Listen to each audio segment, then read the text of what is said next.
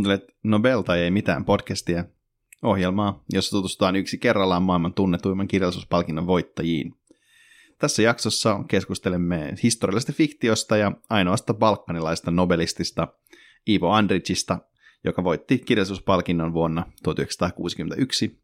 Minä olen Rasmus Lander ja kanssani tällä kirjallisuusvisiirinä toimii Vehka Kuremiekka. Kyllä vaan, paitsi en suostu olemaan visiiri, vaan olen vähintäänkin kalifi. Nyt mentiin aivan eri kulttuurialueelle, ei se mitään. Ää, tota, mutta tällä kertaa puhutaan Ivo Andrićista, joka on mun mielestä monella tapaa tosi kiinnostava nobelisti. Kuten tuossa alkuspiikissä mainitsin, niin hän on ainoa nobelisti Balkanilta. Ja Balkanilla on mun sydämessä tälle alueena erityinen, erityinen paikka.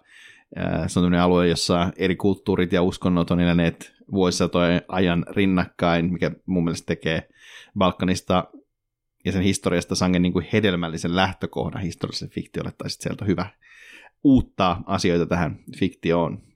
Eli tänään ollaan aika pitkälti historiallisten romaanien äärellä. Mikä sun suhde on niihin, Vehka? No yksi asia, mikä mua ärsyttää ihan törkeinä, on se, että ihmiset ei tiedä, mikä on historiallinen romaani. Jengi ei siis vaan tiedä tätä, koska usein kun on vaikka joku jouluhömppä, jos on vaikka joku vitsi Regency ympäristö, sellainen englantilainen niin kuin kartanomiljo ja muuta, niin ihmiset sanoo, että se on historiallinen romaani, vaikka se ei sijoittuisi niin kuin mihinkään oikeaan historialliseen paikkaan, eikä oikeasti edes mihinkään oikeaan historialliseen ajanjaksoon sille, että siinä ei noudateta mitään niin kuin, tarkkuutta, vaan se riittää, että, että on vähän niin kuin sinne päin. Ja se on musta niin kuin, todella raivostuttavaa. Mä oon kuitenkin koulutukseltani historioitsija, ja mä toivon, että jos mä luen historiallista romaania, niin sit siinä ollaan kuitenkin niin kuin oikeasti mietitty, että se on niin kuin historiallista, eikä niin, että se on jotain pseudokeskiaikaa tai pseudo 1800-lukua, mitä ihme steampunkkia onkaan. Mutta tänään meillä ei ehkä ole sitä ongelmaa. Ei, tänään ei ole sitä ongelmaa.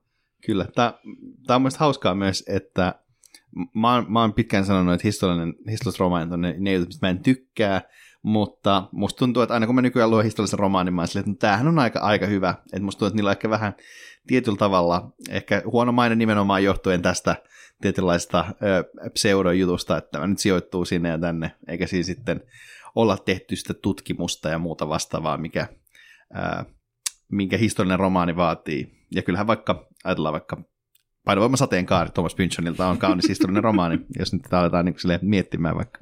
Joo, äh, nyt aletaan sekoilemaan tässä heti aluksi, niin on varmasti hyvä siirtyä heti itse novelistiin.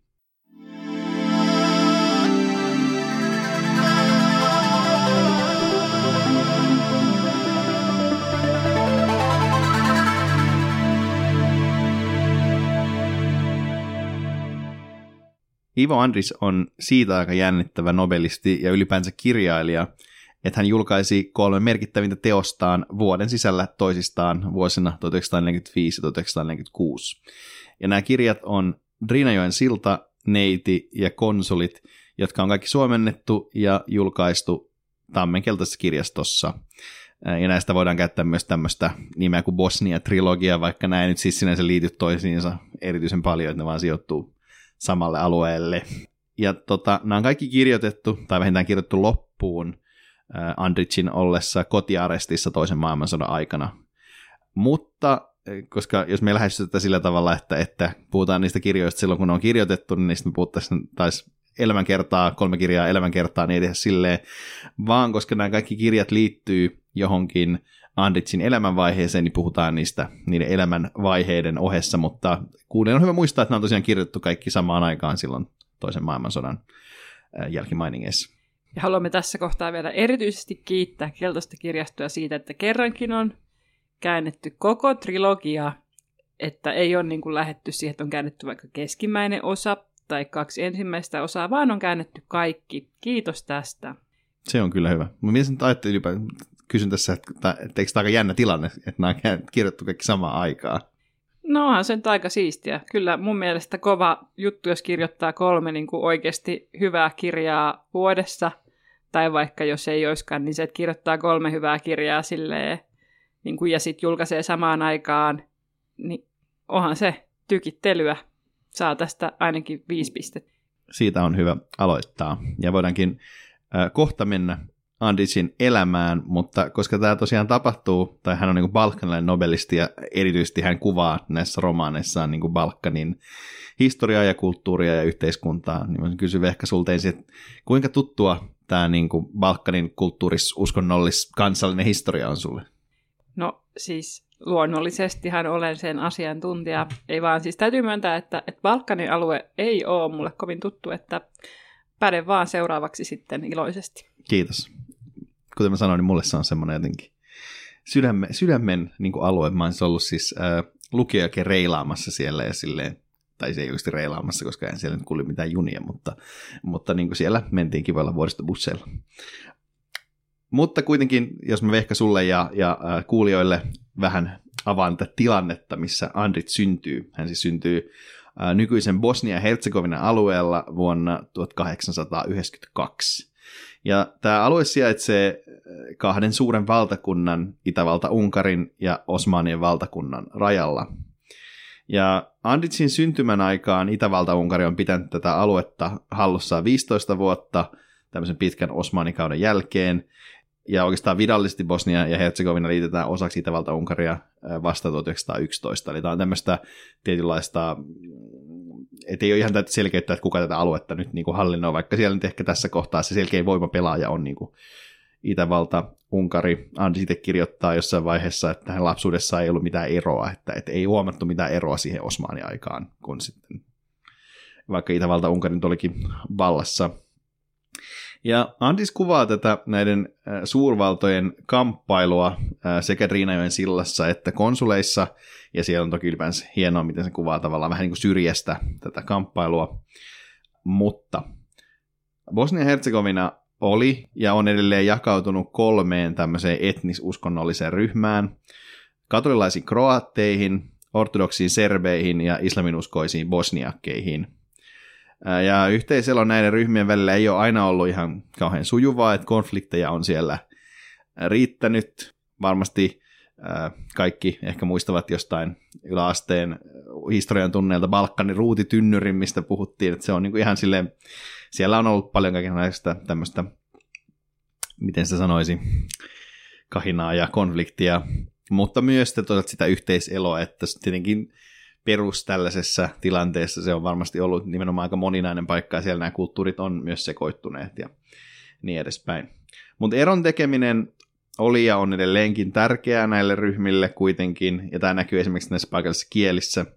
Esimerkiksi mennään vaikka Sarajevoon, joka on Bosnia-Herzegovinan pääkaupunki, niin kaikki katukyltit on kolmella kielellä, kroatiksi, serbiksi ja bosniakiksi, vaikka nämä on kaikki sama kieli käytännössä, tai ne ovat eri, eri murteita tästä samasta kielestä, ja ainoa ero niissä, siis niissä teksteistä siellä on siis se, että serbia kirjoitetaan kyrillisellä aakkosilla, mutta muuten niissä on kolme kertaa sama teksti, mikä on tietenkin aika jännittävää. No, mikä se jännittävämpää, mutta miten Andrich itse sitten asettuu tähän kokonaisuuteen? No tämä on kyllä jännittävä jotenkin tämä tarina tässäkin, että Andricin molemmat vanhemmat on katolaisia kroatteja, ja Andric syntyy alueella, joka, jossa asuu lähinnä bosniakkeja ja kroatteja, ja sitten siitä huolimatta Andricia pidetään nimenomaan serbialaisen kirjallisuuden edustajana, ja hänen kirjansa on olleet siis niin kuin pannassa sekä kroatien että bosniakkien keskuudessa. Ja Bosniassa Andriciin erityisesti suhtaudutaan edelleen sangen kriittisesti, koska ajatellaan, että hän käsitteli niin kuin muslimeita epäreilusti näissä teoksissaan. Ja tämä ei mun mielestä ole ihan täysin hatusta temmattu syytös, mutta Andris ei niin kuin, tässä ole mitenkään kaikkein pahinta laittaa. Tämä ehkä liittyy erityisesti siihen, koska hän kuvaa niin kuin, nimenomaan turkkilaisaikaa, ja siellä tavallaan niitä julmuuksia, joita kaikki visiirit ja muut harrasti, mikä, mikä on varmasti ollut siis todellisuutta, että, että se kuuluu siihen, mutta sitten siinä ehkä saatetaan vähän liioitella sitä julmuutta ja niin kuin se, semmoista siinä sitten. On myös kiinnostavaa, että jos mietitään tätä Andritsin taustaa, niin hän on siis kasvanut puhuen tällä bosnialaisella murteella, mutta sitten niin uransa aikana siirtyi kirjoittamaan tällä serbialaisella murteella tai ilmaisulla. Ihan selvä homma siis. Kyllä, joo, joo. Me, me ehkä päästään jotenkin tähän ää, vielä siihen, että mit, miten niin tämmöistä katolaisesta kroatista tuli tällainen niin kuin serbi-kirjailija. Tämä, tämä tilanne täällä on yleensä aika sekava. Niin kuin. Äh, mutta Antti tosiaan syntyy vuonna 1892 Dolakissa, joka on siis Travnikin kaupungin lähellä, ja hän ajatellaan, että hän syntyi täällä Travnikissa. Ja Travnik oli Bosnian vanha hallinnollinen pääkaupunki, ja se on siis aivan siis keskellä nykyistä Bosnia-Herzegovinaa, ja se on myös se paikka, missä konsulit tapahtuu. Mutta tämä asuminen täällä Travnikissa jää aika lyhyeksi, koska äh, muistaakseni Andis oli kaksivuotias, niin hänen hopeaseppä isänsä kuolee, ja äiti sitten lähettää nuoren Iivon Visegradiin, joka on siis paljon pienempi kaupunki ihan ihan Itä-Bosniassa, eli siellä niin kuin Serbian rajalla. Ja siellä väestö on pääasiassa bosniakkeja ja serbejä, että hän on niin kuin tavallaan kasvanut paikassa, missä ei ihan hirveästi ole kroateja, koska jos mietit Bosnia-Herzegovinaa, niin se toimii siis sillä tavalla, että yllättäen siellä Kroatian rajalla, siellä niin kuin lännessä on paljon kroateja ja siellä idässä Serbian rajalla on paljon serbejä välissä on näitä bosniakkeja. Ja Visegrad on siis se paikka, jota Andrich piti oikeana kotikaupunkinaan. Ja hänen lapsuutensa keskeisin leikkipaikka oli ilmeisesti Mehmed Pasha Sokolovicin silta, joka kulkee Driinajoen yli. Ja se näyttää muista kuvissa aika hienolta se silta, mä katsoin jotain kuvia, mutta se ei kuitenkaan ihan niin, ei se ei hohkaa samanlaista eeppisyyttä kuin miltä Andrit saa sen romaanissaan tuntumaan. Joten eikä kysymys onkin tietenkin Vehka, mitä mieltä sä olit Driinajoen sillasta? No mun mielestä Drinajoen silta oli tosi hyvä ja sellainen niin kuin, että kun mä olin lukenut, ensimmäinen kirja, minkä mä luin Ivo Andrichilta oli toi Neiti, mihin me palataan myöhemmin. Ja se oli musta ihan silleen hyvä, mutta ei tehnyt silleen suurta vaikutusta. Niin Trinajoen silta taas oli mun mielestä aidosti tosi vaikuttava kirja. Et siinä ehkä, ehkä kauneinta on toi, miten toi silta toistuu siinä ja mikä sen sillan merkitys on niinku keskeisenä motiivina. Et mulle usein niin kuin kirjallisuudessa semmoinen yksi lempi tapa kertoa tarinoita on semmoisen niin toistuvan motiivin kautta, joka niin kuin rajaa sitä näyttämöä tai rajaa sitä tarinaa. Ja toi siltahan on hyvin konkreettinen sellainen, että sen nimenomaan sen, niin kuin sen piirtämän rajan tai sen piirtämän niin kuin asioita yhdistävän merkityksen kautta, niin se on jotenkin tosi toimiva. Joo, ja siis tämä kirjahan siis on, on rakennettu silleen, että siinä keski- keskiössä on tosiaan tämä Mehmet Pasha Shokolovitsin silta, joka tässä kirjan alussa rakennetaan, ja tavallaan sitten siinä kerrotaan tavallaan vähän tämmöisiä, se siis menee niin vuosisatojen läpi tämä niin kuin kertomus, ja siinä on semmoisia, niin kuin, ne luvut on vähän, niin kuin, niin kuin vähän novellimaisia jopa, että niissä on tämmöisiä erilaisia kertomuksia, jotka niin kuin toki liittyy yhteen, ja niissä on samoja henkilöitä ja silleen, mutta joka tapahtuu tällä sillalla tai sen niin kuin ympäristössä nämä tapahtumat. Ja, ja tässä on niin kuin, mukana niin kuin politiikkaa, että siinä on sitä niin kuin Osmanivaltaa ja Itävalta, Unkaria ja, ja kaikkea sellaista, semmo, semmoisia kehityksiä siinä. Ja siitä on tämmöistä niin kuin kansanperinnettä, yksi tosi hieno yksi, yksi kohta, missä on vähän niin kuin semmoinen tarina, että, että tämmöinen sen kylän tämmöinen nuori mies pelaa korttia tämmöisen tyypin kanssa, joka ehkä oli tai oli olematta saatana ää, siellä sillalla. Ja tämmöistä, vähän tämmöistä niin kansanperinnemaista, mikä sitten on myös Andritsilla näissä sen teoksissa, että hän selvästi ammentaa sieltä niin kuin paikallisesta folkloresta tähän. Ja, ja tämä on tosi hieno, ja sitten nimenomaan se, mm, mä en ole, mä, mulla tuli mieleen taas mun antropologian opinnoista, kun meillä opetettiin, että miten, miten tehdään hyvää niin kuin antropologista tutkimusta, niin on kanssa seurata jotain asiaa, niin kuin vaikka jotain asiaa, jotain esinettä, mikä etenee vaikka jossain yhteisössä. Ja tässä on musta, mulla tuli mieleen vahvasti sama asia, kun seurataan sitä siltaa tavallaan koko ajan siinä, että se on siinä joka luvussa, ja tavallaan kun se on se pysyvä elementti, se on, se on myös tavallaan, mikä tämän niin kuin keskiössä on, että sitten rakentaa tosi niin kuin eeppinen juttu siitä sillasta. Että se on niin kuin kaiken keskellä ja pysyy vaikka mitä kaikkea ihmeellistä tapahtuu. Ja se toimii tosi hyvin, se, miten se, vaikka se on vaan silta. Ja mun mielestä tavallaan, jos me vertaan tätä toiseen sellaiseen kirjaan tai kirjakaksikkoon, jossa on keskiössä joku asia, niin Ken Follettilla on sellaiset kirjat kuin Taivaan pilarit ja maailma vailla loppua, jossa keskiössä on niin kuin katedraali ja sen niin kuin rakentaminen ja näin. Ja se on siis ihan järkyttävän paksu kaksikko, niissä on yhteensä varmaan tai pitsi 1400 sivua, voi olla enemmänkin. Ja sitten jos miettii tätä Trinajoen siltaa, joka kertoo niin kuin paljon pidemmän ajan, paljon tiivimmässä tilassa semmoisia niin lyhyitä katkelmia, niin musta on niin kuin jotenkin upeata, että se onnistuu vaan olemaan paljon parempi kirja. Et eikä se, edes, siis se ei edes niin kuin että tavallaan se toinen mehustelee jotenkin sillä, että, tai Folletin kirjat mehustelee sillä, että aina kun tapahtuu jotain hyvää ja tapahtuu niin kuin asioiden menemistä eteenpäin, niin tietää lukijana, että kohta tapahtuu jotain hirveätä.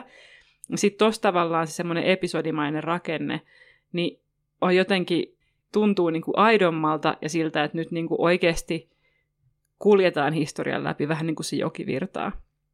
Että se toimii paljon paremmin.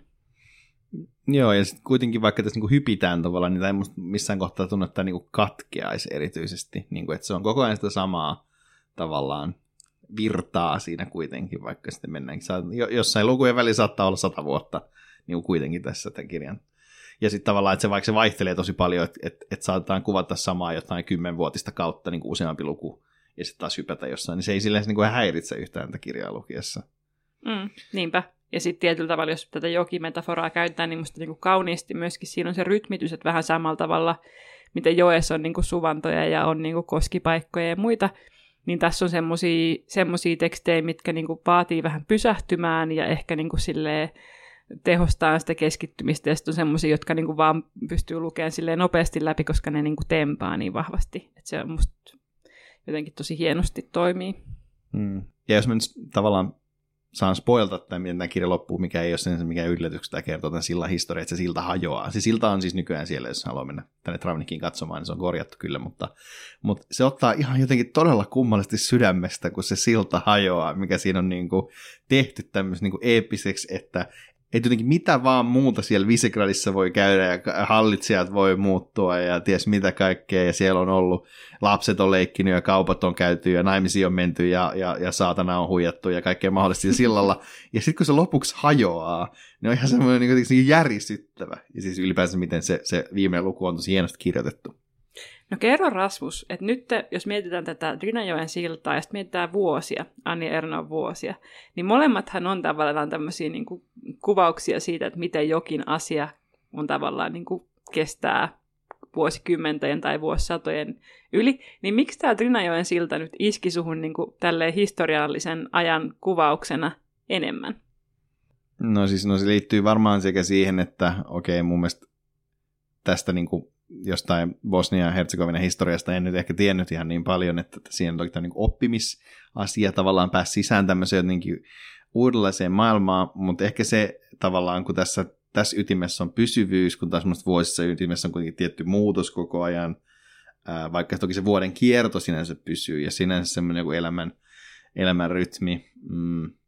Ehkä mä sanoisin, että se mikä tässä, tässä niin kuin iskee on, on nimenomaan äh, liittyy niin kuin tähän kirjan tunnelmaan. Et, et kun se on, tässä, on, tässä on nimenomaan haettu vahvaa tämmöistä niin kansan äh, omaista, tai ne tarinat on vähän semmoisia, mitä jotkut suurin osa voisi kertoa jossain niin baarissa tai jossain kapakassa voisi kuvitella kertovan, niin ehkä siinä on jotain semmoista, ähm, miten sanoisi, pysyvämpää ylipäätänsä, tai jotain semmoista, niin kuin se ilma, ilmaisu on semmoista, ja haetaan semmoisista paikoista, mitkä jää jotenkin paremmin mieleen, että kun siinä pelataan sillä aika tutuilla jutuilla ja tavallaan, että okei, saatanan kanssa pelaaminen, niin korttia tai tämmöinen pelipelaaminen, se on aika tämmöinen stereotyyppinen juttu, mutta se, miten se on niin kuin, tuotu osaksi tätä hommaa, niin se jää vaan tosi hyvin jotenkin mieleen, kun taas mun vuodet on vähän semmoinen, niin että et, et siinä missä tämä on niin tämmöinen koski tai tämmöinen iso joki, missä, missä mä muistan, että missä se menee ne kurvit ja silleen, niin sitten se Ernoon vuodet on vähän sellainen niin kuin kirkas puro, mistä ei oikein saa mitään, niin kuin, että se vaan menee suoraan. Ja musta tuntuu, että osittain se tavalla, että kun Ernoon vuodet kertoo niin kuin kollektiivisesta meistä ja siitä, että mitä niin kuin asiat on meille, mutta Trinajoen siltä kertoo sillasta, ja silta edustaa tavallaan, niin kuin, sillallahan on niin hirveästi merkityksiä sekä niin kuin yksilöille, että, että tavallaan niin kuin lukijalle, että sille kaupungille, niin sitten koska se ei ota sitä me näkökulmaa ja etukäteen niin kuin ennalta anna sitä, että nämä asiakkaat, asiat on niin kuin merkityksekkäitä, vaan antaa niin kuin tulkita sen sillan aina eri näkökulmista, niin se ehkä jollain tavalla niin kuin antaa sille kirjalle myöskin mahdollisuuden olla eri lukijoille eri asioita eri tavalla. Niin, no tiedämme, että tässä on kyllä enemmän tavallaan kerroksia tässä niin kuin, kuin siinä, että, että tämä on niin sellaista niin kuin fiktiota, mutta ehkä tässä kohtaa voitaisiin ottaa se tämän jakson lukunäyte. Ja tämä on tosiaan Antis ei ole ehkä, me puhuttiin että ei ole ihan hirveän semmoinen niin helposti lainattava, kun nämä kohtat ovat tosi pitkiä, mitä tässä pitäisi lainata.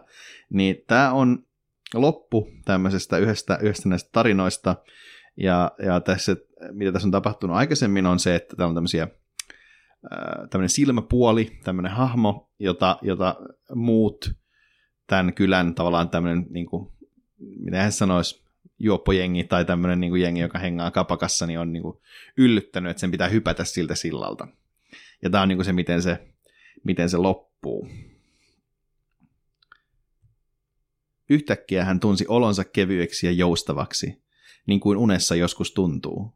Hänen kömpelö ja heikko ruumiinsa oli vapautunut painostaan, ja niin päihtynyt silmäpuoli tanssi, ja liiteli syvyyden partaalla kuin siivitetty. Hän tunsi ruumiistaan virtaavaan voiman, ja tanssi, mykän, kuulumattoman musiikin tahdissa, joka antoi hänelle varmuutta ja tasapainoa. Tanssi vei häntä eteenpäin, aivan toisin kuin tavalliset askeleet. Ajattelematta enää vaaraa ja putoamista, hän nauroi ja lauloi kädet levällään, aivan kuin säästäen itseään tamburalla. Tiridam, tiridam, tiridin, ridiridam, hai, hai, hai, hai. Silmäpuoli lauloi ja loi itse rytmin, jonka tahdissa hän tanssi, turvallisesti vaarallista tietään. Hän taivutteli polviaan ja kumarteli vuoroin oikeaan, vuoroin vasempaan. Tiridam, tiridam, hai, hai, hai. Tuossa epätavallisessa ja vaarallisessa asemassa, korkealla kaikkien muiden yläpuolella, hän lakkasi olemasta myymäläkorttelin ja majatalon silmäpuoli pilkan kohde. Eikä hän enää kävellytkään liukasta ja kapeaa kaidetta tutulla sillalla, jossa hän oli tuhansia kertoja järsinyt leivänkannikkaa ja nukkunut kapia varjossa, kuvitellen suloista kuolemaa joen aalloissa. Ei, hän oli nyt sillä pitkällä ja ihanalla matkalla, josta oli majatalossa iltakaudet puhuttu karkeasti leikkiä laskien ja ivallisesti nauraen. Sille matkalle hän oli nyt vihdoin lähtenyt. Nämä olivat askeleita suurella seikkailulla. Etäällä hämötti keisarin kaupunki Brussa ja siellä todelliset rikkaudet, hänen laillinen perintönsä ja tuolla jossakin laski aurinko ja tuolla oli Pasha, talottamassa hänen poikaansa, hänen vaimonsa ja hänen poikansa. Tanssien hurmiossaan eteenpäin hän kiersi soffan, ympäri kaartavan kaiteen osan ja jatkoi sitten matkaansa sillan toista puoliskoa. Päästyön päähän hän hyppäsi tielle ja katsoi hämmästyneenä ympärilleen, ihmeissään siitä, että matka oli päättynyt kovalle ja tutulle Visegradin tielle. Seurue, joka oli saatellut häntä rohkaisuhuudoin ja pilapuhein, otti hänet vastaan. Ne, jotka olivat jääneet kauhuissaan seisomaan, syöksyivät paikalle. He syleilivät häntä, läjäyttivät häntä hartioihin ja haalistuneen Fetsin peittämään päähän. Kaikki kiljuivat yhteen ääneen. Aferim, hyvä silmäpuoli, Kotkan poika olet. Hyvä, voittaja. Rommia silmäpuolelle, mylvi Santo Paappo kähäillä äänellään espanjalaisesti korostaen. Yleisen metelin vallitessa joku ehdotti, että ei lähdettäisi vielä kotiin, vaan jatkettaisiin juominkeja silmäpuolen kunniaksi. Ne seitsemän, kahdeksanvuotiaat lapset, jotka sinä aamuna kiiruhtivat sillan yli etäiseen kouluunsa, olivat pysähtyneet katsomaan tavatonta näkyä. Hämmästyneenä he tuijottivat suu auki ja huurua tupruttaen. Pieninä ja vahvasti pyntättyinä, kirjat ja kivitaulut kainalossa he seisoivat katselemassa, eivätkä voineet käsittää tuota aikuisten leikkiä. Mutta heidän muistinsa syöpyi ainiaaksi, sekä heidän ikioman siltansa viivat, että kaikille tuttu silmäpuoli tanssimassa, kevyeksi muuttuneena, rohkein hilpein askelin, ja kuin taikavoiman kannattamana kaiteella, jolla käveleminen oli kielletty, ja jolle kukaan ei koskaan ollut jalallaan astunut mieletöntä tykittelyä ja mielettömän hienoa, että oli tuollainen pitkä näyte, niin kerrankin saatiin sille kunnolla kuunnella, että mitä tässä tapahtuu. Joo, niin kuin mä sanoin, musta tuntuu vähän ongelma niin kuin poimia tuolta jotain yksittäistä kappaletta, kun tässä ytimessä on nimenomaan nämä tämä tarina asia, vaikka mun mielestä Andris kirjoittaa hirveän kauniisti, että hänellä on kyllä selvästi tämmöistä niin kuin runollisuutta siinä, siinä mukana, ehkä se tuli tästäkin ilmi, mutta tavallaan tämä tunnelma, minkä hän niin kuin pystyy tässä saavuttamaan, ja sitten tavallaan just tässä, miten yhdistyy tosi paljon eri niin kuin, tunteita, että on tämmöinen niin humalainen tanssima voiton riemuinen tyyppi ja sitten nämä huolestuneet ihmiset. Sitten vielä ne lapset, jotka tuodaan sinne tuomaan tavallaan sitä jotenkin, että nyt tehdään jotain ikiaikaista ja eeppistä tavallaan tässä, että tästä tulee niin kuin kansan taru itsessään tästä silmäpuolen tanssista. Ja hirveän hauskaahan siinä on tavallaan se, että, että usein niin kuin lapset on niitä, jotka kävelee, jotka yllyttää toisiaan kävelee niin kuin sillan että pitkä tässä ei.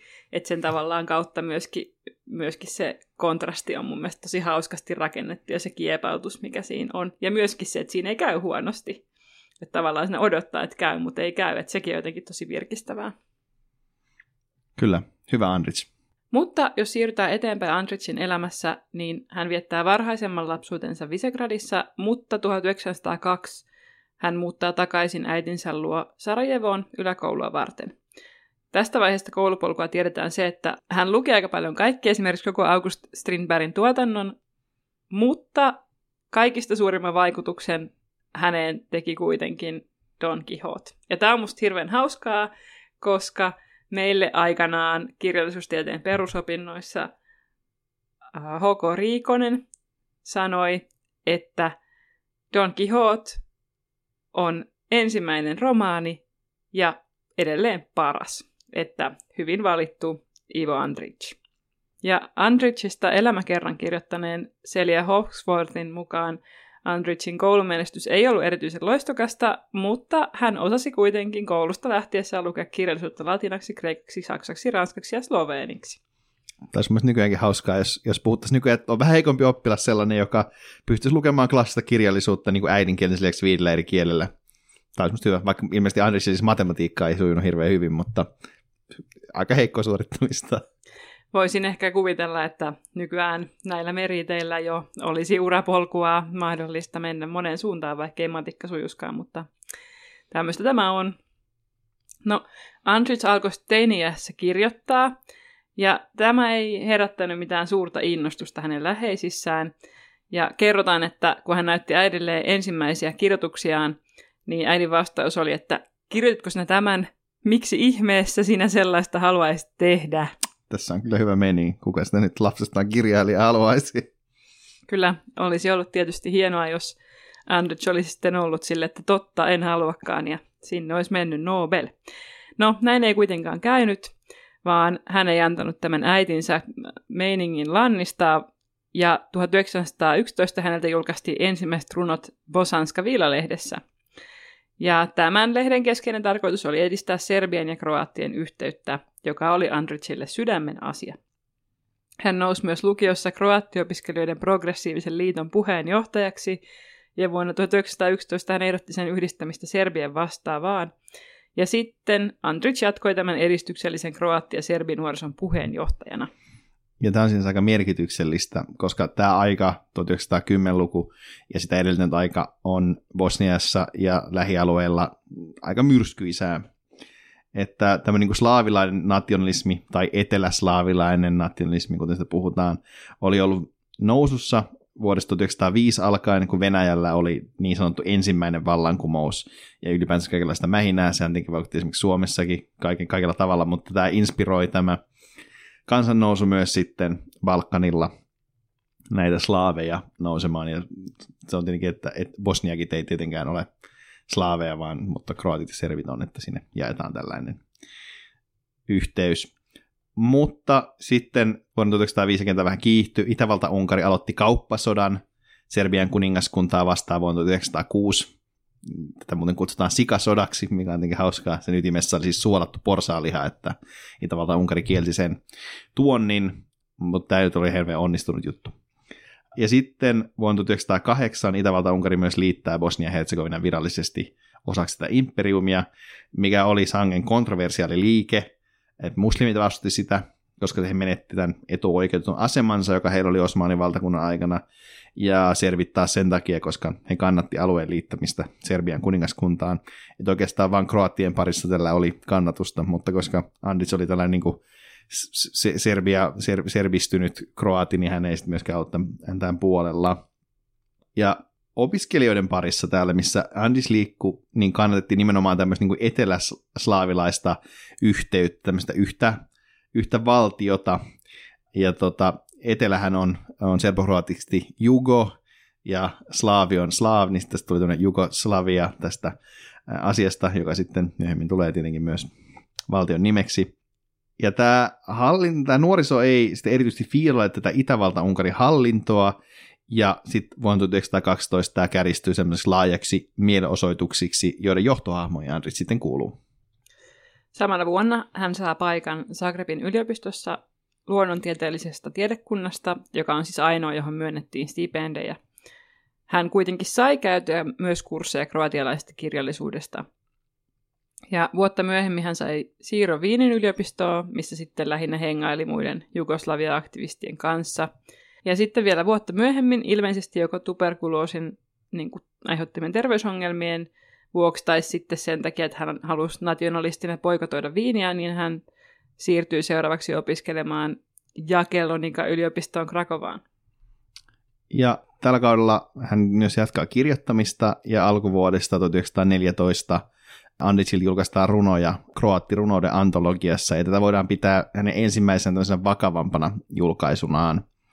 Et Andis kirjoitti ilmeisesti alkurallaan proosarunoutta erityisesti, mutta koska valitettavasti kumpikaan meistä ei ainakaan vielä osaa serbokroatia, niin me ei päästä näihin tutustumaan. Mutta se, mitä mä löysin, oli se, että tässä antologiassa oli siis äh, kaikki kuvaukset näistä kaikista kirjoittajista, ja Andicia kuvataan siinä näin. Erittäin varteenoittava sarajevolainen, jossa ei ole häivähdystäkään turkkilaista atavismia. Hienostunut, kalpea, jolla on hauras, makea sielu kuin niillä hänen valkoisilla kukillaan, jotka valaisevat suloisella surumielisyydellään hänet pehmeät, kaihoiset unensa. Liian vajaa voimiltaan kirjoittaakseen pitkiä artikkeleita. Lyhyt, kuin ohikiitävä rakkaussuhde. Prinssi ilman hovia, ritareita tai prinsessaa. Talvella hän hengittää osuutensa kahviloiden ilmasta ja keväällä parantaa itsensä hengittämällä loistavien niittyjen ilmaa. Onneton, kuten kaikki taiteilijat. Kunnianhimoinen, herkkä. Sanalla sanoen, hänellä on tulevaisuus. Miltä kuulostaa? Kuulostaa siltä, että mun mielestä siis tämä on se tapa, millä pitäisi vieläkin kirjoittaa kirjojen niin kuin noihin kansiliepeiseen kirjailijakuvaukset. Että mä ainakin haluaisin, että musta kirjoitettaisiin kunnianhimoinen, herkkä, sanalla sanoen. Hänellä on tulevaisuus, että mun unia valaisee suloisella surumielisyydellä jotkut valkoiset kukat. Siis ai että, niin kuin aivan mieletöntä. En nyt osaa sanoa, että että tota, onko Ivo Andrich nyt ihan oikeasti tällainen jotenkin hienostunut ja kalpea ja hauras sieluinen siihen nähdä, miten paljon hän niin tekee asioita, mutta aika kaunista. Joo, tässä, ja sitten jos tätä katsoo vähän kriittisesti, niin se mikä tässä tietenkin on, tämä nationalismi, että tässä erotellaan, että hänessä ei ole häivähdystäkään tätä turkkilaista atavismia, atavismi siis tarkoittaa tämmöistä niin alkukantaisuutta tai tällaista, että siellä tehtiin tämmöistä vahvaa erottelua nimenomaan siihen puoleen, koska kun Andic oli niin kuin Bosniasta kotoisin, niin tietenkin se oletus oli, että hän on niin kuin jotenkin silleen, hän, häntä on niin kuin mädättänyt joku turkkilainen vaikute. Tässä selvästi korostetaan sitä, että ei ole. Mutta jos jatketaan tätä Anditsin elämää tästä eteenpäin, niin hän ei pääse kovin kauan viettämään täällä Krakovassa. Tästä tulee teema tässä jaksossa. Voin kertoa, että hän ei kauhean kauan viivy missään, koska kesäkuussa, kuten ehkä joku tietävät, Anditsin kanssa samoissa järjestöissä pyörinyt vanha tuttu Gavrilo Princip ampuu Itävalta-Unkarin kruununperillisen arkkiherttoa Franz Ferdinandin eh, tapahtuma, josta kuuluisesti alkaa ensimmäinen maailmansota. Ja Andits palaa tässä kohtaa takaisin Sarajevoon, missä sitten hän, kuten myös monet muut slaaviaktivistit, pidätetään ja hän sitten viettää seuraavat vuodet kotiarestissa ää, ja vankilassa.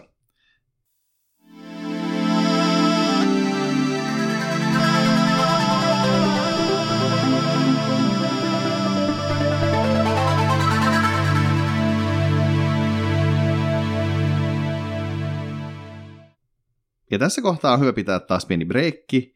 Nimittäin Anditsin romaanin Neiti sijoittuu pitkälti näihin turbulentteihin aikoihin. Hyväksi todetun tavan mukaan, mitä mieltä sä olit Neidistä, Vehka? Mun mielestä ensinnäkin kaunista tässäkin kirjassa, kuten monissa keltaisen kirjaston vanhoissa kirjoissa, on se, että jos katsoo näitä kansiliepeitä, niin sieltä näkeekin koko kirjan juonen loppuratkaisua myöten. Ja tässäkin näin on.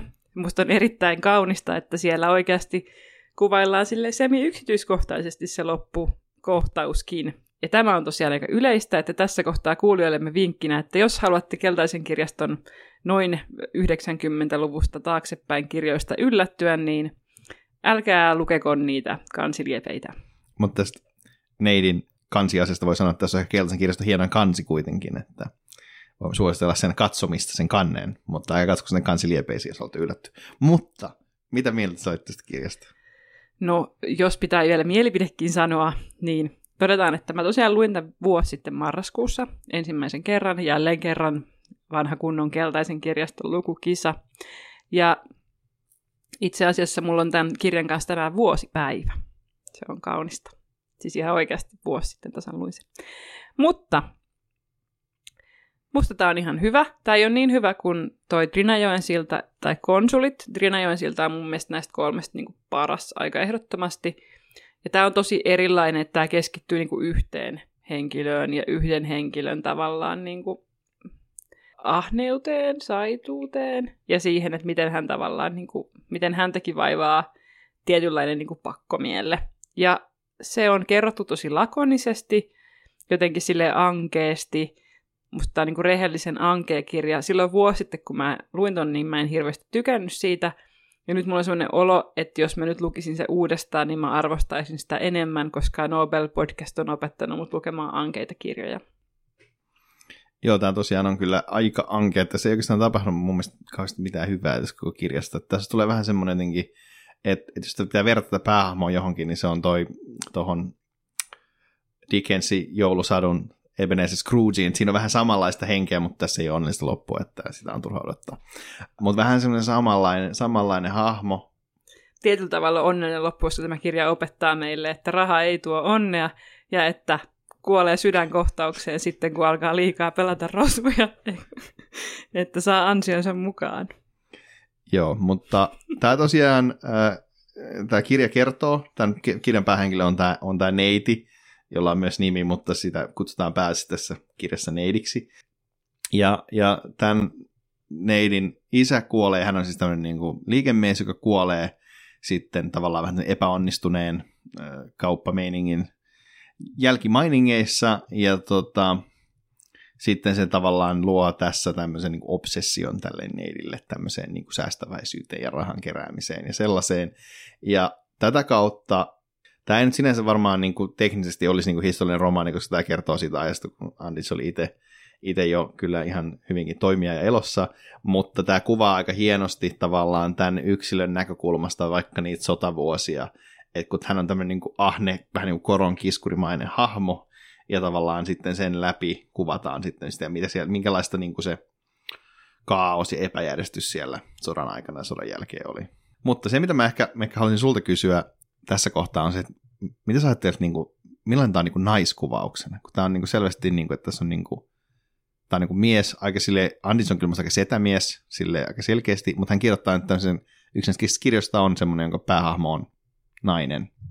No mun mielestä tämä on tosi hyvä. Siis sille, että, että niin kuin, tämä on siinä mielessä virkistävä kirja, että tässä loppujen lopuksi niin kuin, sen hahmon sukupuolella ei ole niinkään väliä. Että hän on niin kuin, sellainen ihminen, joka jää tosi yksin, seksi, että hän on saita, mutta hyvin voisi käydä näin samalla tavalla jollekin niin kuin mieshahmolle, just mainitsit esimerkkinä Dickensin Ebenezer Scroogen, Scroogen, mikä onkaan, ja jotenkin tässä on niin kuin, hän on ihminen. Sille, että, että kiva, että, että kirjoitetaan niin kuin naisesta, joka on ihminen ja vieläpä tälleen niin kuin ikävä, ankea ihminen. Se on, se on jotenkin virkistävää. Tulee vähän mieleen niin kuin Juhani Karilan pienen hauen pyydystys, jossa vaan on niin kuin lopuksi vaihdettu se päähenkilö naisesta, miehestä naiseksi. Että tässä olisi niin kuin voitu tehdä tavallaan osittain sama jippo. Et, et niin kuin, musta hän kirjoittaa tosi hyvän hahmon. Joo, mä oon ihan samaa mieltä. Musta se oli erityisesti virkistävää se, kuinka niin kun, tietenkin, jos me lukee yhtään vanhempaa kirjallisuutta, niin siinä naiset on, on aika usein niin tietyllä hysteerikkoja tai tavallaan tosi sentimentaalisia, mitä tämä neiti ei oikeastaan yhtään ole, että se tavallaan dramaattinen käänne tässä kirjassa oikeastaan liittyy siihen kohtaan, kun hän sitten kerran on vähän sentimentaalinen ja sitten kaikki meneekin sen jälkeen pieleen mikä on niin kuin sinänsä aika, aika, aika hienoa ja tavallaan jollain tasolla transgressiivista jopa noin niin kuin kirjalle, jos miettii, että tämä on tullut vuonna 1946 tämä kirja. Mutta jos mennään tästä neidistä eteenpäin, niin Andrits tosiaan pidätettiin vuonna 1914 ja hän oli slovenialaisessa vankilassa vuoden, kunnes hänet lähetettiin sitten lähelle kotikaupunkiaan Travnikia fransiskaanimunkkien valvontaan.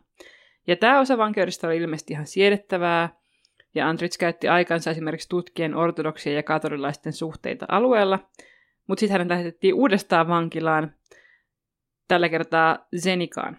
Ja vuonna 1917 Itävallan keisari Kaarle I julisti yleisen armahduksen kaikille poliittisille vangeille, ja tämä sitten tarkoitti vapautta myös Andrichille, joka muutti takaisin Visegradiin.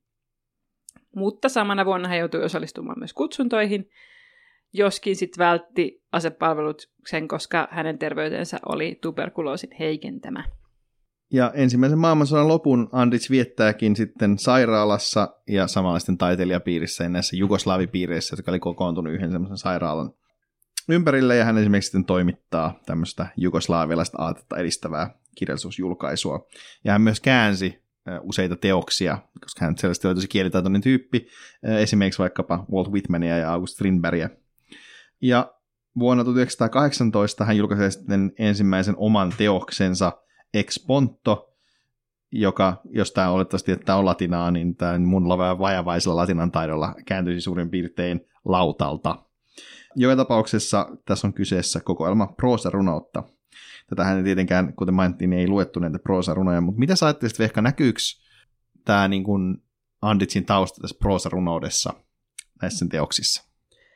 No, se näkyy sille osittain esimerkiksi tuossa Trinajoen sillassa. Se näkyy semmoisena niin tietynlaisena, ehkä semmoisena mm, niin maalailevana jotenkin tajunnan virtamaisuutena. Että toi kirja on ehkä sellainen niin kuin tietynlainen valtava proosaruno sikäli, että siinä siirrytään tavallaan niin kuin pala palalta seuraavaan juttuun ilman semmoista niin kuin vaatimusta siitä, että, että siinä olisi niin kuin tiukka jotenkin asioiden seuraaminen toisiaan, että se, että se siltä yhdistää niitä. Mutta ei nämä niin kuin kauhean silleen, silleen runollisia ole, että ne ihan hirveästi niin kuin lähtisi siitä, siitä proosasta niin kuin runon keinoihin, että tietty kuvallisuus niissä on ja sellaista niin kuin hyvin kaunista kielenkäyttöä osin, mutta, mutta en mä nyt sanoisi, että, että ne on niin kuin silleen runoja. Joo, mä, mä oon pikkeellä samaa mieltä. Siellä aina väli välähtelee, musta tuntuu semmoinen juttu, että tämä voisi olla osa jotain luontorunoa, vaikka että kyllä vaikka se, miten kuvataan Riinajoen sillä että jokea itsessään on melko niin kuin runollista. Mutta tämän sodan jälkeen Andis palaa takaisin yliopistolle, kertaa Zagrebiin, mutta ehti olla siellä jälleen vain vuoden ennen kuin terveysongelmat pakottaa hänet keskeyttämään opintonsa. Ja erilaisten tuttujen tuella sairasteleva Andrich pääsi puoleksi vuodeksi Splittiin, Kroatiaan välimeren rannalle parantelemaan tuberkuloosiaan. Ja ilmeisesti tämä tosiaan auttoi. Ja hän myös kirjoitti toisen runokokoelmansa Nemiri, suomeksi suurin piirtein levottomuus tänä aikana. Eli Andis kuuluu myös näihin kirjailijoihin, jotka sitten tuberkuloosiparantolassa kirjoittivat kirjojaan. Mutta vaikka nämä Anditsin runokoelmat oli otettu ihan hyvin vastaan, niin runoudella ei kuitenkaan varsinaisesti eletä itseään, eikä etenkään äitiään ja setää, josta Andis oli taloudellisesti vastuussa, kuten, koska hän siis tuli oikeastaan aika köyhästä perheestä, ja sen takia hänen piti aina mennä vaikka näissä opinnoissaan sinne, missä nyt oli ja hän vaikka esimerkiksi päästä ne niin kuin yläkouluun vastaavaan kouluun, vaan sen takia, että niin kroatien kulttuurisäätiö, joku yhdistys tuki häntä siinä Joten tässä kohtaa elämäänsä Anditsin pitäisi niin kuin hankkia jotain tuloja, mutta onneksi hänen vanha opettajansa ja sitten ystävänsä Tugomir Alepovic on nimetty tämän sodan jälkeen uskonnollista asioista vastaavaksi ministeriksi hallitukseen, ja tämä sitten järjestetään Andritsille työn sihteerinä tästä omasta ministeriöstään. Ja mun mielestä on hauskaa, että, että tässä tavallaan toistuu tämä myöskin nobelistien kohdalla ollut juttu, että vaikkapa Neruda oli myöskin jo aika sille arvostettu runoilija, mutta silti oli pakko mennä poliittisiin töihin, koska ei vaan tullut muuten toimeen. Mutta poliittisesta tilanteesta tässä kohtaa Andricin elämää voidaan sanoa, että ensimmäisen maailmansodan seurauksena Itävalta-Unkari oli hajonnut, Osmanien valtakunta oli menettänyt hallintansa Balkanilla ja ajautunut sisällissotaan, joka sitten lopulta päättyi vuonna 1923 modernin Turkin perustamiseen Kemal Ataturkin johdolla. Ja Balkan vapautuneiden kahden suurvallan puristuksista sinne perustettiin vuonna 1918 Serbien, Kroatien ja Slovenian kuningaskunta, joka sitten vuonna 1929 muutti nimensä Jugoslavian kuningaskunnaksi. Ja tämä on nyt se valtio, jonka palvelukseen Andrić astuu. Ja toki se valtio, minkä, minkä tavallaan perustamista hän on niin kuin ajanut tässä niin kuin nationalistina. Iivo ei kuitenkaan ole niin kuin erityisen tyytyväinen tähän paikkaansa uskonnollisten asioiden ministeriössä, vaan pyytää jälleen jo seuraavana vuonna, eli 1920, siirtoa ulkoministeriöön ja erityisesti New Yorkin konsulaattiin. Ja Andits kyllä saa siirron ulkoministeriöön, mutta New Yorkin sijaan hänet lähetetään Vatikaaniin. Ja tämä työ tässä tänä Vatikaanin lähetystön konsulaatin virkamiehenä ei ilmeisesti ollut niin raskasta, etteikö Andritsilla sitten olisi ollut aikaa kirjoittaa. Ja hän julkaiseekin sitten tässä diplomaattiuransa alussa ensimmäisen novellinsa, jotka kaikki käsittelevät tavalla tai toisella Bosnian Osmaniajan historiaa. Ja noudattelee tämmöistä niin sanottua serbialaista kansanomaista tarinankerronnan tapaa, kuin vähän samanlaista, mitä tuossa Driinajoen sillan kohdalla puhuttiin. Näitä novelleita mä en itse lukenut, mutta luin yhden hänen myöhemmistä pienoisromaaneistaan, nimittäin Valkoisen elefantin, joka kyllä sopii hyvin nimenomaan tähän kuvaukseen. Se on kerrottu hieman kuin jossain vähän niin kuin kapakassa iskettäisiin jotain tarinaa, ja se kuvaa Bosnian visiiriä, joka päättää hankkia itselleen norsun. Ja sitten tästä tulee ongelmia, koska Bosnia on esimerkiksi melko kylmä paikka ja siellä ei varsinaisesti ole norsuja ja se ei ole kovin norsu yhteensopiva. Ja sitten tämä norsu esimerkiksi tuhoaa paljon kauppiaiden kojoja ja muuta tämmöistä. Mutta tämä on ihan viihdyttävä pieni, pieni story. Ja tämä on tosiaan se neljäs käännetty romaani Andrichilta ja löytyy, jos siihen haluaa tutustua, niin tämmöisen Nobel-kirjailijoita antologian neljännestä osasta. Kuulostaa Rasmuksen lempi-ilmaisua lainatakseni sangen hupikkaalta. Mutta kuten olemme oppineet, niin Andrich ei pysy kauaa paikallaan. Vuonna 1921 hän saa pyynnöstään siirron Romaniaan, Bukarestin konsulaattiin, sitten vuonna 1922 Triesteen, jonka Italia oli juuri vallannut, ja sitten Rasmus kertoo, että minne seuraavaksi vuonna 1993 Itävallan Gratsiin konsulaattiin, mutta sitten vuonna 1923 palatessaan lomaltaan tänne Gratsiin Andrich saa huomata, että hänellä ei ole enää työpaikkaa, sillä hallitus on päättänyt, että jatkossa kaikilla valtion virkamiehillä tulee tohtorin tutkinto, mikä on kyllä eeppinen säännös. Kyllä mielestäni voisi tämän ottaa käyttöön nyky-Suomessakin. Saataisiin parempia virkamiehiä hallinnolle esimerkiksi TE-toimistossa olisi hyvä, että kaikki virkailijat olisivat tohtoreita. Olisi heillekin töitä. No joo, No mutta eipä siinä mitään. Andrits kirjautuu Grazin yliopistoon, suorittaa muutamat kurssit slaavilaisesta filologiasta ja Itävallan historiasta ja sitten hän tykittelee väitöskirjan valmiiksi vuodessa. Valmistuneen ja ylistyksin hyväksytyn tutkielman otsikko oli hengellisen elämän kehitys Bosniassa turkkilaisvallan aikana, ja tämä oli tietysti luonnollinen valinta aiheeksi, koska Andrich oli kotiarasti vuosinaan tutkinut juuri tätä aihetta siellä Fransiskaania arkistoissa. Ja niin, nyt kun Andis valmistuu sitten tohtoriksi, niin hän saa myös takaisin tämän paikkansa Grazin varakonsulina. Ja sitten hän siirretään kahdeksi ja puoleksi vuodeksi Belgradiin ja sen jälkeen Ranskaan, missä hän toimii varakonsulina ensin Marseissa ja sitten Pariisissa. Ja tämä aika Ranskassa on erityisen merkityksellistä hänen kirjailijauralleen, koska Andis käyttää paljon aikaa tutkiakseen arkistoja ja keskittyy erityisesti etsimään kirjeitä – joita hänen kotikaupunkinsa Travnikin pääkonsuli lähetti vuosina 1809-1814 takaisin Ranskaan. Ja näiden tutkimusten pohjalta syntyy myöhemmin kirja Konsulit, jonka päähenkilö on tämä kyseinen Travnikin ranskalainen pääkonsuli. Kolmannen kerran siis, Vehka, mitä mieltä sä konsuleista? No mun mielestä se on hyvä. Kova. Se, siis, se on, tämä oli hyvä, hyvä kiteytys. Ää, tota, sehän on ihan hyvä. Tämä on mun mielestä aika paljon raskaampi kuin nämä muut kirjat, et, ja semmoinen vähän semmoinen poliittinen romaani selkeästi, kun siinä kuvataan tätä niin kuin tämmöisten niin kuin suurlähettiläsbyrokraattien elämää, mutta se kuvaa mun mielestä aika hyvin sitä niin kuin byrokraattista elämää, ehkä myös vähän sillä, että, että se niin kuin on raskas. Ja tässä vaiheessa voi sanoa, että, että Andis ilmeisesti inspiroitu myös paljon luettuaan Kafkaa, että tässä voi olla nähdä tämmöisiä samanlaisia viboja, että kun nähdään byrokratia tässä konsuleissa on sille aika turhaa, että ne ponnistelee vaikka ja mitä, ja sitten oikeastaan sille ei ole mitään, kuitenkaan ei ole mitään hyötyä. Mun ehkä ongelma tämän kielen kanssa oli, että mä luin sen niin kuin vuorokaudessa, mikä ei ole välttämättä tämän ää, kirjan tyylikeinoille ja kirjan ö, olemukselle ja sitten sille, että tämä on kuitenkin, mitäs paljon tässä nyt sitten taas sivuja onkaan konsuleissa, no 437. Fiilistelen myöskin tätä lopun listaa vierasperäisistä sanoista, joista voi oppia vaikka, että Berat on sulttaanin ulkomaiden konsuleille antama lupakirja.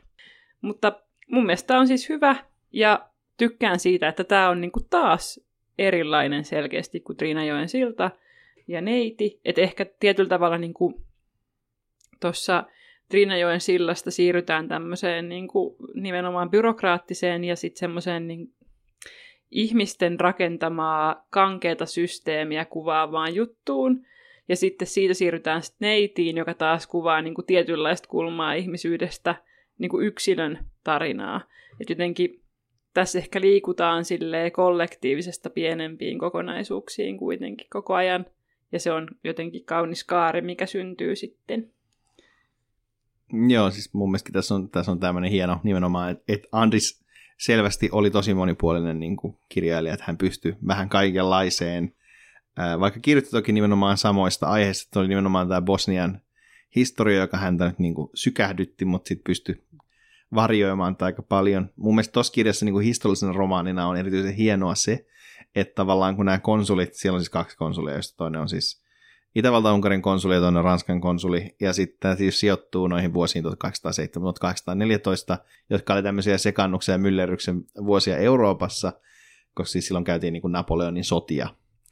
Ja siis se on aika hienoa, miten tätä niin kuin myllerrystä kuvataan nimenomaan näiden niin kuin aika syrjään vähän niin kuin tälleen länsi-eurooppalaisesta näkökulmasta heitettyjen niin kuin tavallaan sinne ihan Euroopan rajalle heitettyjen konsulien näkökulmasta – että tavallaan siellä tapahtuu kaikenlaista, ja sitten tavallaan ollaan siellä niin kuin syrjässä seuraamassa sitä, eikä siellä missään siellä tapahtumien keskiössä.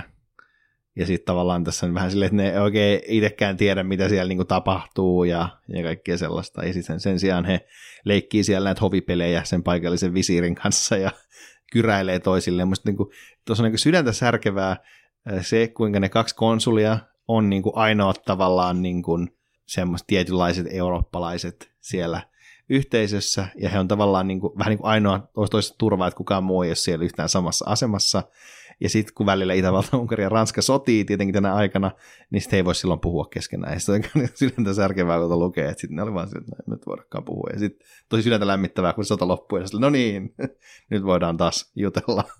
Ja sitten siinä näkyy mun mielestä myöskin hauskasti just se, se sellainen niin kuin, tavallaan kulttuurien kohtaaminen ja moninaisuus siinä, että tuossa on, äm, niin kuin, siinä on syystäkin se lopussa se sanaluettelo ja sitten siellä on myöskin seas semmoisia niin fraaseja, ainakin muistaakseni neljällä viidellä kielellä, että siellä ei ole vaan niin kuin, näillä kahdella, vaan sitten useammallakin, että ehkä myöskin sikäli hauskaa, että Andrich käyttää sitä omaa kielivalikoimaansa tuossa silleen, tässä ne on kyllä tylsästi käännetty, että ei ole sillä tavalla kuin Gurnahilla, että ei turhaan käännellä, vaan vaan on niin kuin lukijaa ajateltu, mutta ehkä kohteliasta tämäkin. Joo, ja siellä sitten just se, että täällä sitten sit tämä Berat on oikeastaan ja keskeinen osa tätä yhtä, yhtä tarinaa, ja sitten tavallaan just, just siellä on niin kaikkia niitä turkkilaisen hallinnon niin kuin virkamiehiä, joilla on, joilla on niin kuin silleen pitkät ja vaikeat lausuttavat nimet, ja sitten ne siellä, siellä jotenkin hengailee, että siinä tulee kyllä semmoinen, ja sitten taas on niitä serbejä ja niitä bosnialaisia, ja sitten on katolaisia luostareita ja kaikenlaisia tyyppejä siellä, että, että siinä on kyllä melkoista se niin kuin, kulttuurin kohtaaminen, ja sitten kun se kuvataan vielä tavallaan semmoisen, sen, se Ranskan konsuli, hän on tämmöinen jotenkin aika jäykkä nimenomaan, tosi ranskalainen byrokraatti, että se, ei se oikein kauhean mukava olo, sillä hänelle ei ole kauhean mukava olo olla siellä niin kuin, Travnikissa, mikä tekee siitä kuvauksesta tietenkin myös tietynlaisen, mikä ainakin hauskaa, että, että nimenomaan se, miten, miten niin kuin Antis päättää kuvata itse bosnialaisena, niin kuin Bosnia on niin kuin jonkun tämmöisen niin kuin ulkomaalaisen ty- vieraan näkökulmasta. Kyllä vaan, mutta koska tässä kohtaa olemme jo puhuneet kohtuullisen pitkään, niin seuraavaksi Rasmus kertoo, että mitä Andritsille tapahtuu tämän elämän seuraavassa vaiheessa. Kyllä, tosiaan Andritsin tämä diplomaattinen ura jatkuu nousujohteisena. Sinne sen hauskaa tosiaan, kun hän kirjoitti konsuleista, niin hän itse myös toki oli konsuli, vaikka se tarkoitti eri asiaa. silloin. Mutta vuonna 1928 hän lähtee varakonsuliksi Madridiin, ja Andisin esseiden perusteella, jota siis valitettavasti ei myöskään ole saatavilla, vaan mä luin kirjallisuudesta, että miten, miten, mistä ne kertoo, niin tämä kausi Espanjassa oli kirjallisesti hyvin inspiroiva. Että häntä esimerkiksi Francisco Goya, Francis de Goya inspiroi huomattavasti tämä kuvataiteilija, jonka taulut ovat kieltämättä kyllä sangen vakuuttavia. Ja sitten vuonna 2009, eli vuosta jälkeen, hän, hänet lähetetään Belgiaan, ja sitten taas vuotta myöhemmin hänet nimitetään Geneveen, Jugoslavian delegaation sihteeriksi kansainliittoon, joka on siis se systeemi, mikä edelsi YKta. Ja sitten vuonna 1961 hänet nimitetään ulkoministeriön poliittisen osaston johtoon, ja tämä tarkoittaa taas sitten paluuta Belgradiin. Ja kirjallisuuden parissa hän urakoi erityisesti novellien parissa, ja häneltä ilmestyi kolme novellikokoelmaa vuosina 1924, 1931 1936. Ja tämä on oikeastaan aika jännittävää, että et hän on oikeastaan niin kuin melkein enemmän niin kuin novellikirjailija. Että hän, hänet on julkaistu, siis muista, onkohan nyt kuusi novellikokoelmaa, niin kuin enemmän kuin niitä romaaneja. Ja siis Andricin muistopalkinto Serbiassa on siis palkinto nimenomaan niin kuin novellikokoelmalle, mikä on nyt vähän sääli, että tavallaan me ei päästä nyt siihen, siihen puoleen hänen kirjallisuudessaan, vaikka niin kuin Driinajoen sillasta voi vähän niin kuin päätellä, että millaisia novelleja ne oli, ja sitten myös siitä, kun mä luin sen Visirin Norsun, niin siinä oli ehkä myös semmoista vähän novellimaisuutta. Ja nyt kun tämä Tammi on nyt päättänyt kunnostautua tässä, että on näitä varhaisempiakin kirjoja julkaistu uudestaan ja alettu kääntää niin kuin niille jatkoa. Esimerkiksi nyt tämä, tämä Agota Kristofin iso vihko on tullut uutena, niin voisit seuraavaksi tehdä sillä tavalla, että käännätte yhden tämmöisen novellikokoelman Andrichilta, koska se on todennäköisesti kuitenkin yhtä merkittävää kamaa vähintäänkin kuin tämä iso vihko. Kyllä, kyllä, ja e, Suomessa ei, ei ihan hirveästi kuitenkaan tätä balkanilaista kirjallisuutta noin niin lähtökohtaisesti ole julkaistu. Mutta jos jatketaan edelleen tätä diplomaattiuraa, niin vuonna 1937 Andits nimitetään pääministerin ja ulkoministerin, hän hoiti samaan aikaan näitä molempia tehtäviä, Milan Stojadinovicin erityisavustajaksi. Ja sitten vuoden 1939 maaliskuussa, tässä on keskeistä nimenomaan maaliskuussa, hänet nimitetään Natsi-Saksan suurlähettilääksi. Ja tässä kohtaa Andrich joka on siis 46, on tavallaan niin kuin diplomaattiuransa huipulla, että hän on ollut niin kuin pääministeri erityisavustaja, hän on nyt Saksa oli kuitenkin Jugoslavian merkittävin kauppakumppani, että hän oli niin kuin tavallaan se kaikkein tärkein suurlähettiläs. Mutta puoli vuotta tämän äh, tota, nimityksen jälkeen Saksa sitten kuitenkin hyökkää Puolaan. Ja äh, Saksa painostaa tätä Jugoslavian kuningaskuntaa aika vahvasti liittymään akselivaltojen puolelle – mikä myös sitten lopulta onnistuu ja Jugoslavia liittyy vuonna 1941 niin sanottuun kolmen vallan sopimukseen, joka oli aiemmin solmittu Saksan, Italian ja Japanin välillä. Ja Andris oli tämän sopimuksen suhteen tosi kriittinen ja yritti niin kuin mahdollisuuksien mukaan hidastella sen hyväksymistä, mutta hän kuitenkaan ei ollut siellä ihan vallan ytimessä, vaan hän oli kuitenkin vain suurlähettiläs. Ja ylipäänsä Jugoslavia oli tässä kohtaa sodassa aika vaikeassa tilanteessa, koska Saksa ja Italia oli jo vallanneet puolet Balkanista. Mutta sitten tämä sopimus allekirjoitetaan ja kaksi päivää sen jälkeen Jugoslaviassa tapahtuu vallankaappaus, jossa valta siirretään tämmöiseltä sijaishallitsijana toimineelta prinssi Paulilta tämmöiselle juuri 18 vuotta täyttäneelle kuningas Pietari toiselle. Ja tämä uusi hallinto vakuutteli, että joo joo, kyllä meille ollaan Saksan puolella, mutta tämä ei sitten niin kuin Hitlerille riittänyt, vaan hän sitten pari viikkoa myöhemmin toteaa, että kyllä nyt se Jugoslavia pitää vallata, ja tuota, niinhän sitten tapahtuu. Andrich yrittää tässä kohtaa neuvotella, että hänen suurlähetysensä väki voisi lähteä Berliinistä Sveitsiin, eli siis puolueettomaan maahan, mutta tämä sitten kielletään. Andrichille tarjotaan mahdollisuutta lähteä ilman lähetystöhenkilökuntaa, mutta Andrich kieltäytyy tästä, mikä on toki aika ihaltavaa. Ja no sitten kun tämä ei onnistu, niin heidät sitten siirretään tämä koko suurlähetystön väki Belgradiin, missä Andis istuu tämän lopun sotaajan kotiarestissa. Eli vuoteen 1944 asti, kunnes sitten Titon joukot vapauttaa Belgradin ja tämä Jugoslavian sosialistinen kausi alkaa. Kyllä vaan. Mutta toisaalta tälleen kirjallisuushistoriallisesti niin tämä kotiaresti oli erittäin merkityksellinen, koska kuten Rasmus aluksi mainitsi, niin hän siinä ison osan sen ajasta varmasti kirjoitti näitä kirjoja, jotka ilmestyy vuosina 1945-1946, eli Rynajoen silta, neiti ja konsulit. Ja vaikka nämä Andrichin novellit oli saaneet paljon palkintoja ja olleet sangen suosittuja, niin nyt tämä kuitenkin tämä kolmen kirjan kombo on se, joka nostaa hänet aivan uuteen maineeseen kirjailijana. Ja näiden kirjojen sanotaan myös olleen suuri inspiraatio tulevalle jugoslavialaiselle kirjailijapolvelle. Joo, ja sitten jos pitää vinkata jotain tästä tulevasta jugoslavialaisesta kirjailijapolvesta, niin mun listalla ainakin on äh, Mesa Selimovic, joka on näitä harvoja käännettyjä balkanilaisia kirjailijoita, ja hän on nimenomaan inspiroitunut Andisista näistä kirjoista, ja häneltä on käännetty tällainen kirja kuin Dervissi ja kuolema vuodelta 1966. Se löytyy Otavan kirjastosta sitten taas. Ja sitten tämän lisäksi muuten voisi, voisin vinkkinä esimerkiksi Otavalle tai Tammelle mainita, että yksi näistä Andicin keskeisimmistä teoksista, Prokleetta av Liia, eli Paholaisen piha, on vielä kääntämättä. Ja tämä on tämmöinen pienoisromaani vuodelta 1954, joka kertoo elämästä istanbulilaisessa vankilassa Osmanin kaudella. Kyllä näin on, että voisi vähintäänkin näitä novelleja tai sitten runoja kääntää mieluiten niitä runoja, koska mua nyt oikeasti tässä kohtaa jaksoa jo kiinnostaa se, että, että millaisia ne on ollut, ne Andritsin runot. Turhauttaa, että, että ei ole päässyt nauttimaan sitten niistä tai näistä novelleista. Mutta mennään vielä takaisin elämäkertaan. Joo, tämä on vähän pitkä elämänkerta, kun tähän tapahtuu. Jos sä vaihdat vuoden, vuoden välein sitä, mitä sä teet, niin sitten tulee pitkä lista. Mutta joka tapauksessa, kuten tässä mainittiin, niin Jugoslaviassa tosiaan tapahtuu tämä sosialistinen vallankumous tässä kohtaa, eli siis kuningasvalta muuttuu ja sitten siellä ottaa kommunistinen puolue Titon johdolla hommat haltuun. Ja Andrit sopeutuu ilmeisen hyvin tähän uuteen kommunistiseen meininkiin, että hänet valitaan kansanedustajaksi ensin Bosnian parlamenttiin ja sitten Jugoslavian liittovaltion parlamenttiin. Tässä vaiheessa hyvä mainita, että tietenkään tämä ei ollut demokratia, koska siellä on vain yksi puolue, mutta hänet valittiin kuitenkin tavallaan sinne. Ja Andrit sitten liittyy myös kommunistisen puolen jäseneksi ja oli jonkun kommunistisen liiton toiminnassa mukana ja niin edespäin. Ja Andis perusti myös vuonna 1954 Jugoslavialaisten kirjailijoiden liiton, jonka ensimmäinen puheenjohtaja hän oli.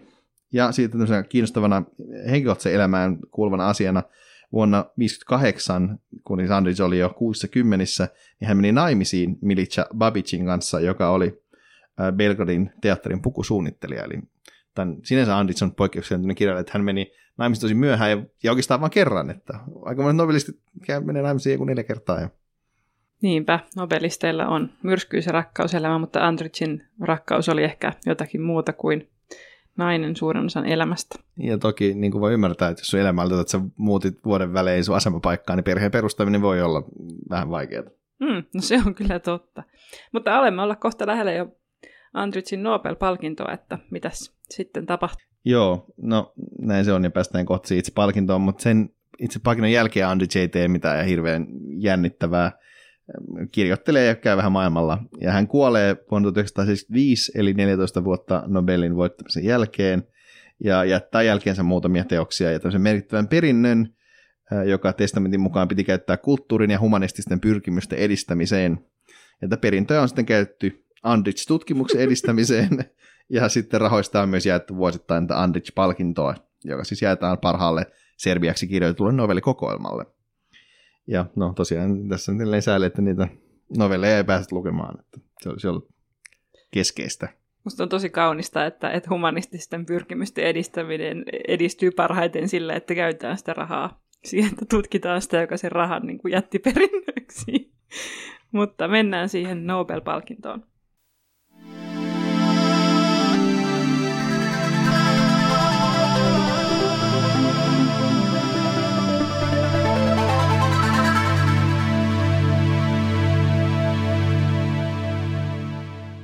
Andis tosiaan saa Nobelinsa vuonna 1961, mutta ehkä tässä kohtaa voi vielä kertoa, että kenen nenän edestä hän sen vei. Tämä on nimittäin se vuosi, kun eräs J.R.R. Tolkien oli ehdolla, hän oli luonnollisesti ehdottanut C.S. Lewis. Nobel-komitea totesi, että Solmusten herrasta proosa ei ollut tarpeeksi tasokasta, joten sitten Tolkien ei tässä harkinnassa yllä kovin korkealle – sen sijaan komitean kakkosvaihtoehto oli brittiläinen Graham Greene ja kolmas vaihtoehto tanskalainen Karen Blixen, joista kumpikaan ei koskaan kuitenkaan saanut palkintoa. Joo, kyllä mä näistä olisin kyllä myöntänyt sen Andrichille. Paitsi, että täytyy sanoa, että Karen Blixenia en ole lukenut, että voi olla, että hän olisi yhtä kova, mutta Graham Greene on ihan ok. Ja Tolkien nyt on tosi jepa, mutta kyllä niin kuin mun mielestä Andrich on, on niin kuin silleen merkityksellinen, että kun hän on kuitenkin ainoa balkarilainen nobelisti, niin ehkä me ei niin kuin, yhtä kipeästi olisi tarvittu kuitenkaan sellaista brittiläistä spefikirjailijaa, joka kuitenkin sit on jäänyt historiaan paljon tunnetumpana nimenä. Että sanoisin, että tämä on niin kuin, tärkeämpää, että se meni Andrichille. Niin, se ehkä se niin kuin Tolkienin palkitseminen olisi ollut tärkeämpää Nobel-palkinnolle kuin Tolkienille.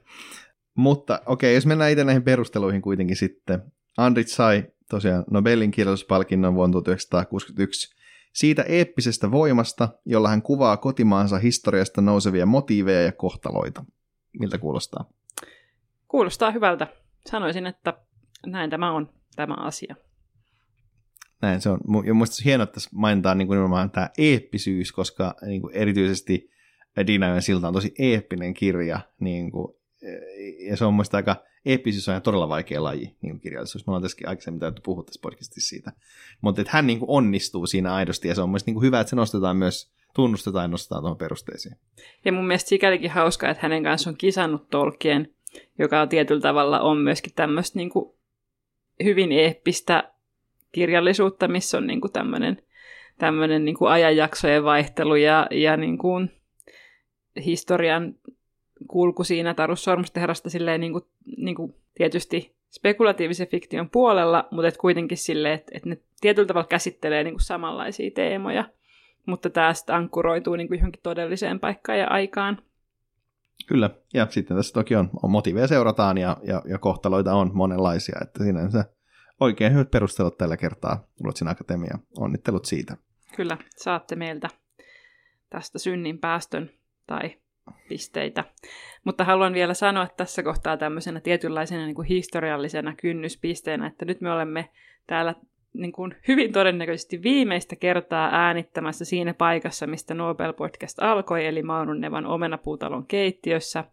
Tämä talo puretaan tässä muutaman kuukauden päästä, että siinä yksi kausi historiassa päättyy. Ja sitten ette ehkä natisevia tuoleja enää taustalla kuule, joskin ne minun ja Joonaksen mukana muuttavat, että voi olla, että kuulette sittenkin. Näin se voi olla täällä on ollut kaunista äänittää. Voitte pitää hyvänä muistella tätä, kun kuuntelette tätä huminaa, mikä täällä on. Mutta nyt mun, oikeastaan mun ääni alkaa tässä kohtaa tätä äänittämistä pettää, joten on varmaan ihan hyvä alkaa lopettelemaan tätä jaksoa. Täällä oli ihan äh, hauska taas olla tämmöisen kirja, erilaisen kirjallisuuden parissa. Tämä oli Nobel tai ei mitään. Meille voi laittaa erilaista kivaa palautetta ja, ja muuta kaikkea at Nobel Podcast Instagramista. Vehka uhkaili meille, että se perustaa meille oikein sähköpostin. Sitä voidaan ehkä mainostaa sitten seuraavassa jaksossa. Mutta joo, kiitos, että kuuntelit.